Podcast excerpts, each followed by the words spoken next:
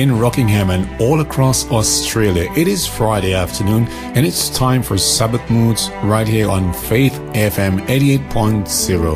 My name is Erickson. Hello everybody and welcome.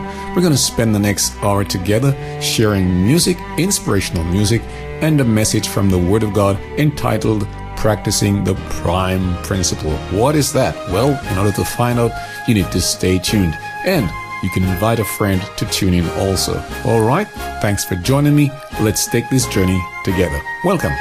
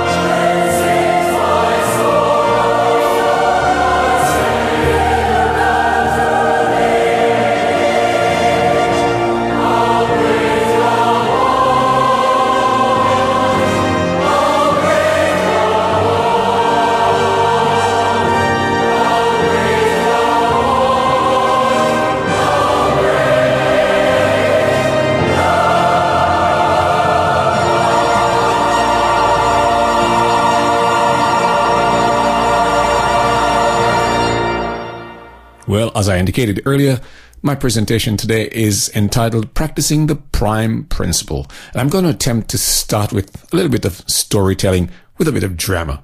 Here we go. Uh, excuse me, ma'am. Yes? What is it? Water. Oh, oh, I just need some, some water. Would you? Oh my, you must be dying. Let me run back home and get you some. Here, son, hold these sticks. Uh, uh Mister whatever your name is. Elijah. Uh, you sit right there in, in the shade of this tree. I'll be right back. And ma'am. Yes, sir. A- and bring me, uh, please, uh, a piece of bread. What is it with this man? Sir, really, as God is my witness, I don't have any bread. You don't? What part of I don't have doesn't he understand? Trust me, I don't. Not a scrap. Uh, I just have a handful of flour in a barrel and a little oil in a jar. And you see the sticks that we're picking up? That's to bake a last meal for the two of us. That's it. After that, we're gonna starve. Oh, don't, don't worry, ma'am. Don't worry. Just do uh, as I told you. What, mister? Are you out of your... Don't worry.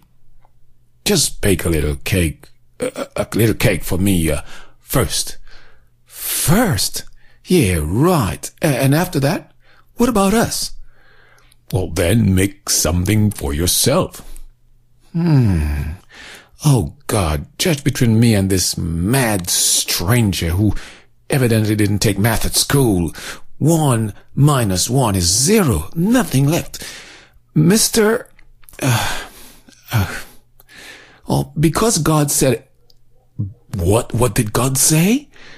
God said that the oil in your bottle will never fail. Yeah, right.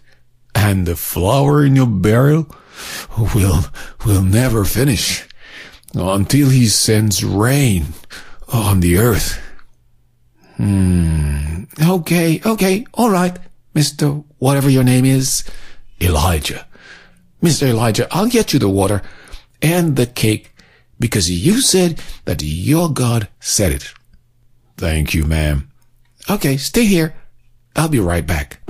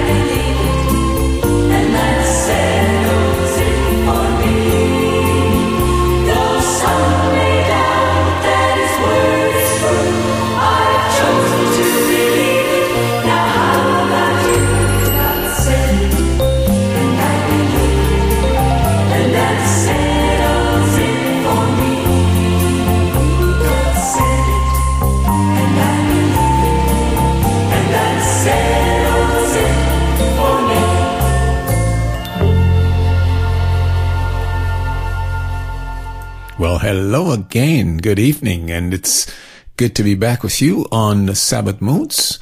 And uh, indeed, God is good. You know, many times people ask me whether I have a language in my country of origin that expresses God is good. So let me just tell you very simply. It says, bon Dieu, bon. God is good. And if you want to say all the time, you say tout temps là. But let's go back to the passage. Let's go back to the passage from which this, this little drama came earlier. First Kings chapter seventeen and verse nine. And the Bible says, arise, go to Zarephath, which belongs to Sidon, and dwell there. See, I have commanded a widow there to provide for you. Now I've got a big question for you. Can we fully understand how God works? Can we predict God? Can we? One hymn says that God works in mysterious ways his wonders to perform. And the Old Testament character called Job, he got it right when he said in, in Job chapter nine, verse ten, he does great things past finding out, yes, wonders without number. And then in verse twelve, he asked, if he takes away, who can hinder him? Who can say to him, what are you doing? God does not always do what we expect him to do, friends. We see things from our human perspective, but God's ways are not our ways. God is God, so let him be God. God made us in his image. Let's not try to make him in our image. Why, why am I saying this? Well, uh, I can just imagine someone asking, why would God send his prophet to that person? She was not an Israelite. She didn't worship the true God. Why a Sidonian woman? Ah, the truth is, friends, that God's ways are really and truly higher than our ways. Like the Apostle Peter said in Acts chapter ten, verse thirty-four, God is no respecter of persons, but in every nation he that feareth him and worketh righteousness is accepted with him. God knows those whose hearts are toward him, and he employs them to fulfill his purpose right where they are. But that's not the main point of what I'd like to draw from this story. I want us to remember, more than what I've just said, that God does not simply react to our circumstances. God is in our future. And even before we get to a certain point in our experience, he has already set things in place to meet our need according to his riches in glory by Christ Jesus. Isn't that wonderful? So God is standing here in Elijah's present, so to speak, and is looking into the prophet's future and telling him, go, I have commanded a widow to provide for you. God says, I have already done it. But to Elijah, it's still future. Isn't that, isn't that fantastic? Our future is God's past tense. Wow. By the way, this is not the first time that God has commanded something to be done in Elijah's favor. No, no, no, no. Read with me in verse four. Verse four. And it shall be that you shall drink from the brook, and I have commanded the ravens to feed you there. Not only can God instruct a human agent to act in his servant's favor, he can also command the animals, wild or tame, small or great, on the ground or in the air. Any creature that borrows life from him is subject to his word and takes order from his throne. So ravens, normally greedy, food-grabbing birds, which is where we get the word ravenous from, are now domesticated to be food carriers at God's command. How cool is that? So, so, so God says, and just a little recap here, God says, I've commanded, and that means it is already done. So when you start worrying about your present, please remember that something which might be still in your future is already in God's past. All right? It's like this. Instead of saying, my God shall supply all my needs, we can say, my God has supplied all my needs. Oh, friends, if we would only trust God, if we would only trust God today, and every day, for that matter. Stay tuned. I'll be back after this musical pause.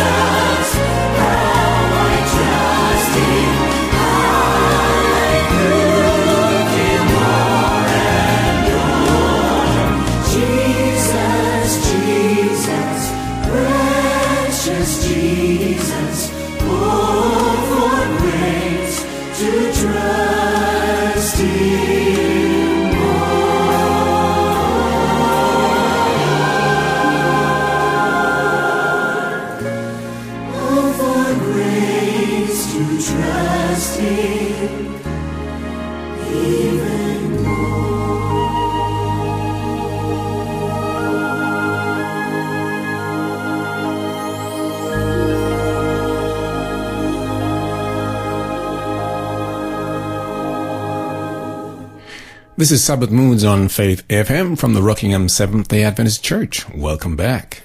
So the Bible says in verse ten of First Kings chapter seventeen that he arose and went to Zarephath. Now Elijah doesn't stop to argue with God. He doesn't pause to question why God is sending him there instead of somewhere else. He doesn't offer God options, you know, like Naaman the Syrian captain with the leprosy in the Bible. No. Elijah gets up and he goes. Why? Why? Because Elijah knows his God. Elijah knows that God would never ask him to do the impossible.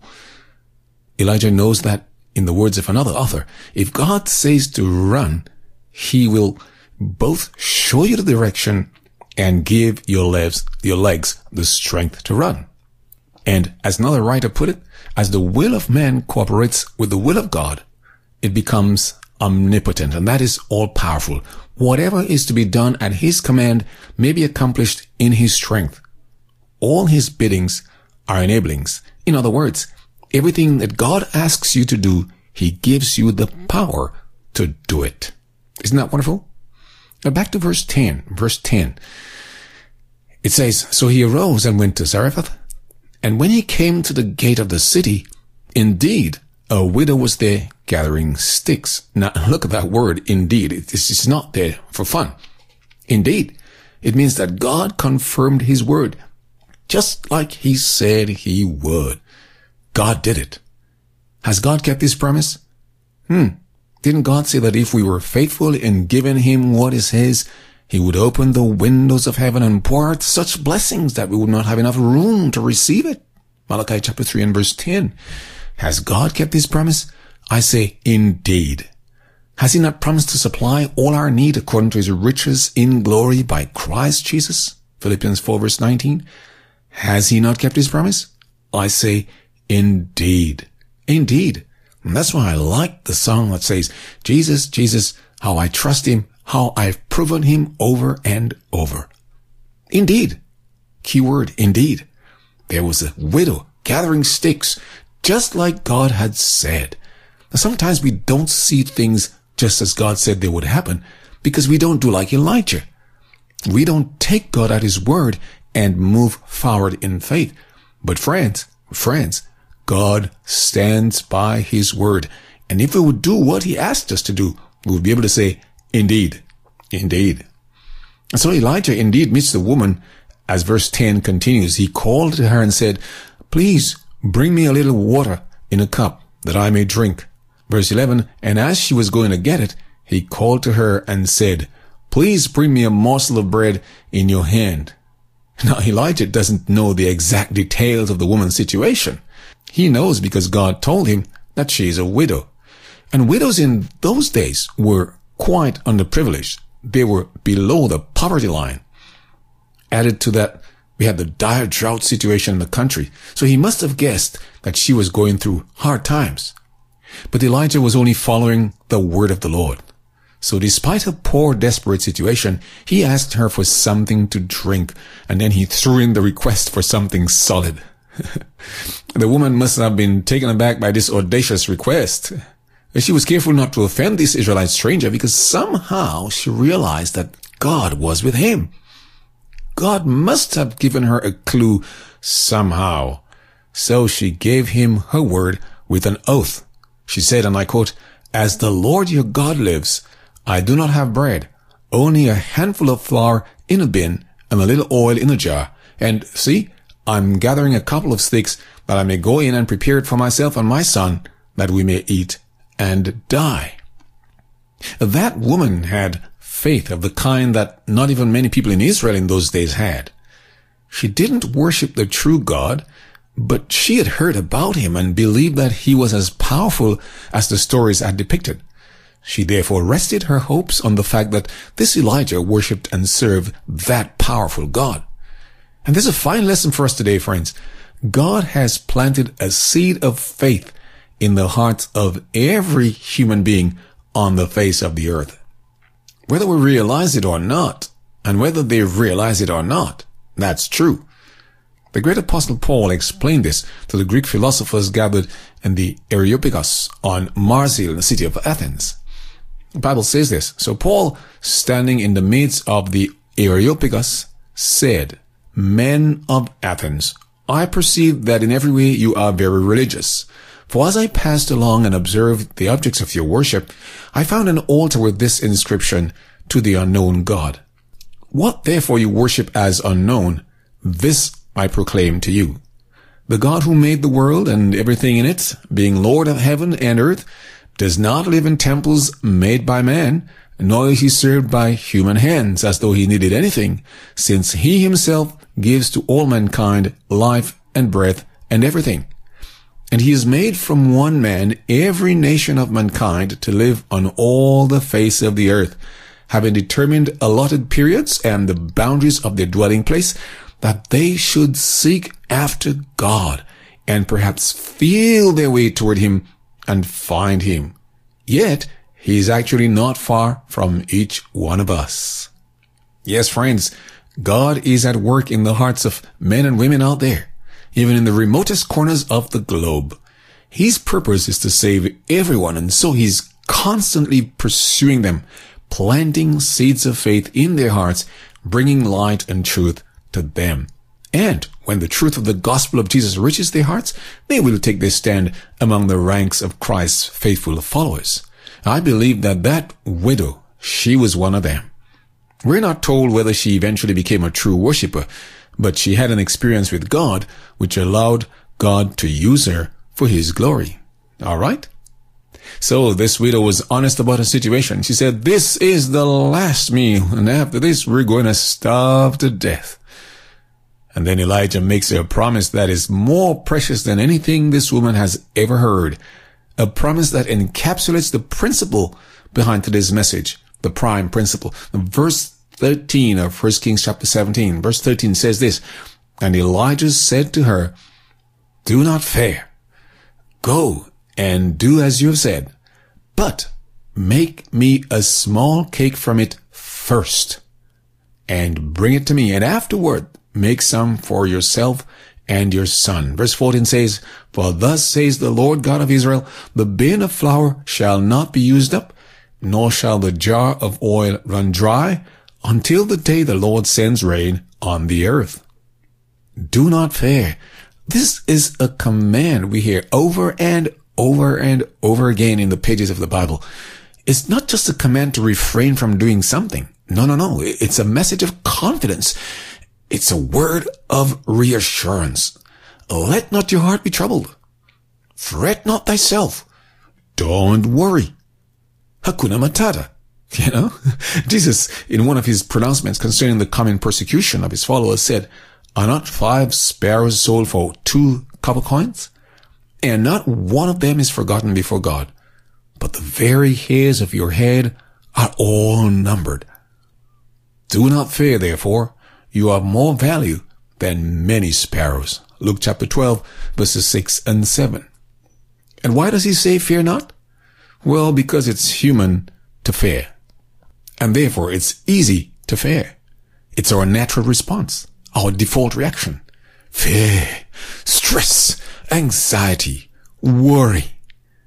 It all comes so easy. It's as easy as drawing your breath. So God is actually asking us to step up and step away from that which is natural. He wants to remove us from fear, and he wants to move us to faith.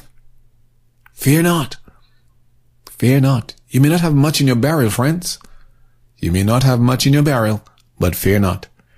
Your purse may be almost empty, but fear not. The rain may have come down too late, but fear not. Your company may be about to close down, but God says to you, fear not. Your little is much when God touches it, so fear not. The very hairs of your head are all numbered, so fear not. Stay tuned. I'll be back.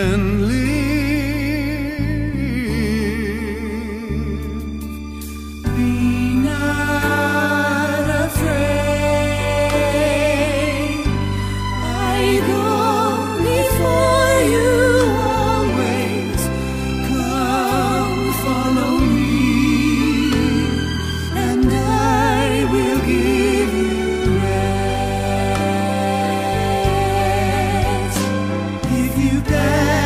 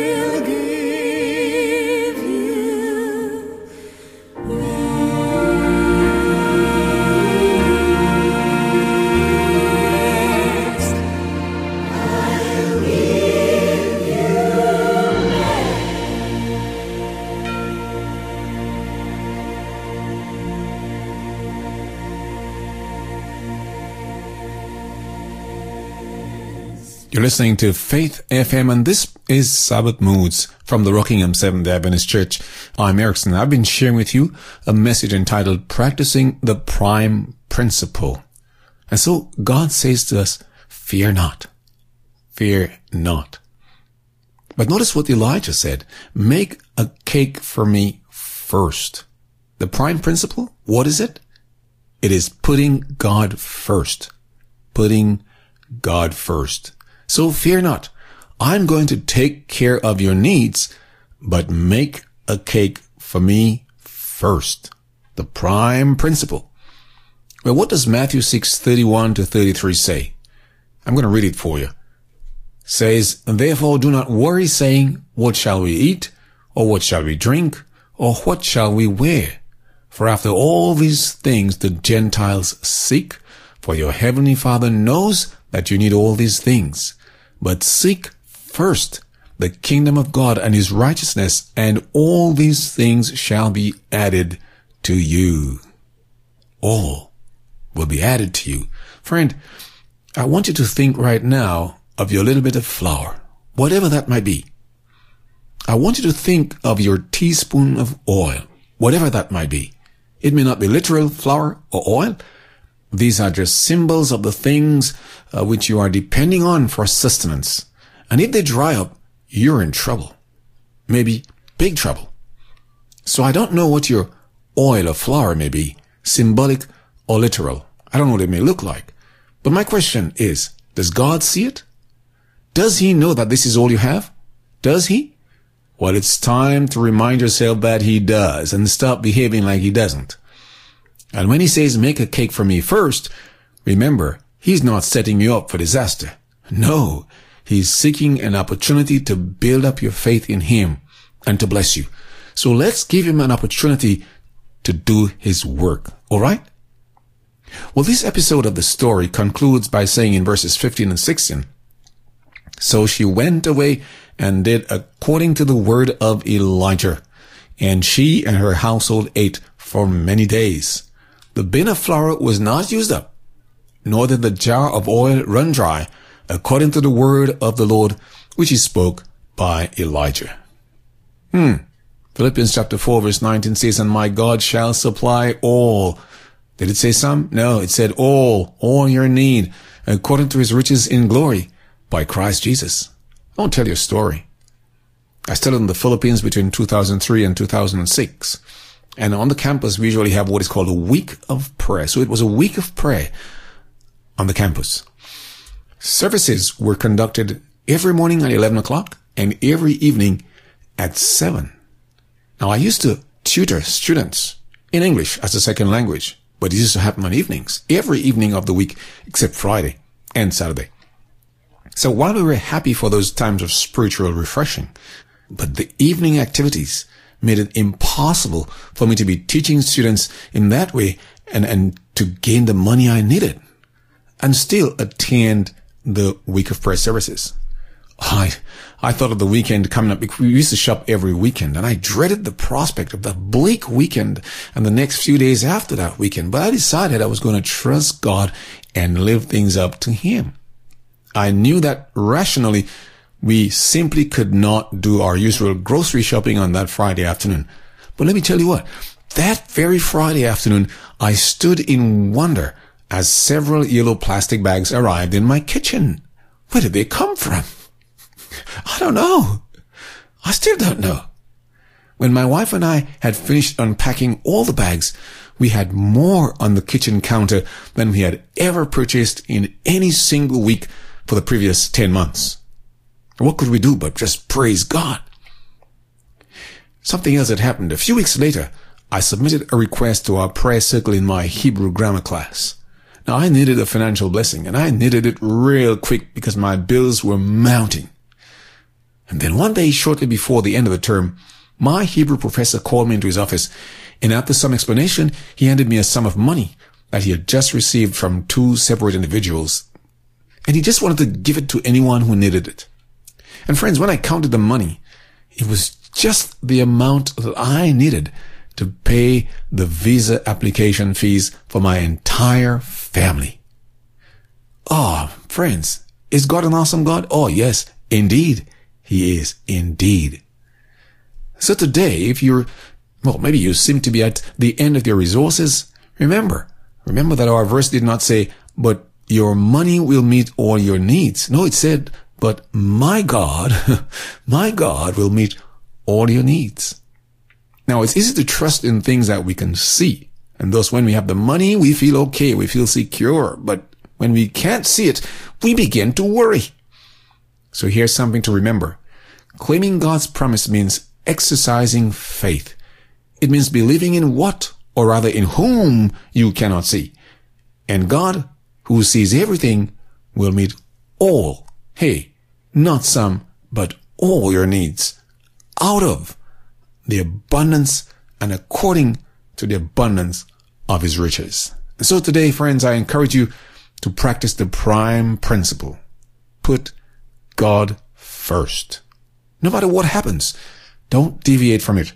Keep putting God first, and everything else, he says, will be added to you. Let me share with you a couple of additional Bible verses that I found to be pretty encouraging in this context. Psalm thirty-seven, verses four and five. It says this, "Delight yourself in the Lord, and he will give you the desires of your heart. Commit your way to the Lord, trust in him, and he will act." And Jeremiah chapter seventeen, verses seven and eight says, "Blessed is the man who trusts in the Lord, whose trust is the Lord. He's like a tree planted by the water that sends out its roots by the stream and does not fail when heat comes. For its leaves remain green and is not anxious in the year of drought, for it does not cease to bear fruit." And there you have it, friends, a beautiful analogy. God's word of promise to you is that when you trust him enough to practice the prime principle, when you put him first in everything, he will bless you. He will multiply his blessings unto you. So my question is, my question is, do you want to embrace this principle today? Do you want to say, "Lord, I don't have much, but I'm dedicating my little to you by putting you first"? I want to invite you to make that commitment to God as you listen to this song.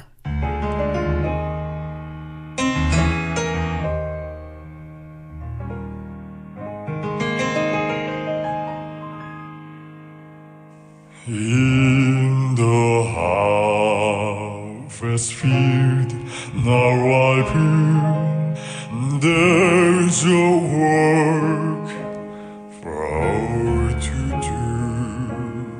And hark, the Master's voice is calling to the harvest, calling you. Just a place, your call to labor seems so small, all eternal. Oh, it is great if God is in it, and he won't forsake his love. Little is much when God is in it. Labor not for wealth or fame. There's a crown, and you can win it if you go in Jesus' name. When the conflict here has ended, and our race on earth is won, and he will say, "If you've been faithful, welcome home."